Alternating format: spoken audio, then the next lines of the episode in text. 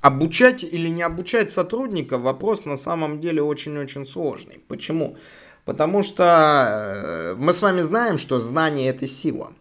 И сейчас э, люди получили возможность свободного времени. То есть, если человек э, не является, скажем так, фанатиком новостного потока и не забил себе мозги непонятно чем, то он может что сделать? Подумать. Подумать и оценить свои знания. Подумать и ответить себе на вопрос, а что он умеет и как он э, свои умения может что сделать? Капитализировать или повысить свой доход.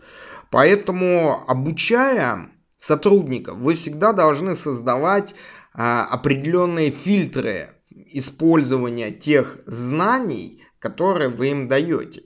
Не надо обучать людей, э, скажем так, э, супертехнологиям ведения переговоров или продаж, если вы не собираетесь э, этих людей непосредственно что делать, э, если эти люди не являются вашими там супер доверенными сотрудниками. Потому что если вы их обучите данным технологиям, они вам скажут спасибо и через какое-то количество времени очень легко найдут себе что работу. При этом, если вы их вдруг обучили этим технологиям, то вы должны создать вот атмосферу того, то что, ну, это классно, но это общеизвестно, общедоступно, это используют все. То есть, э, таким образом, вы защищаете свои инвестиции непосредственно в обучение персонала.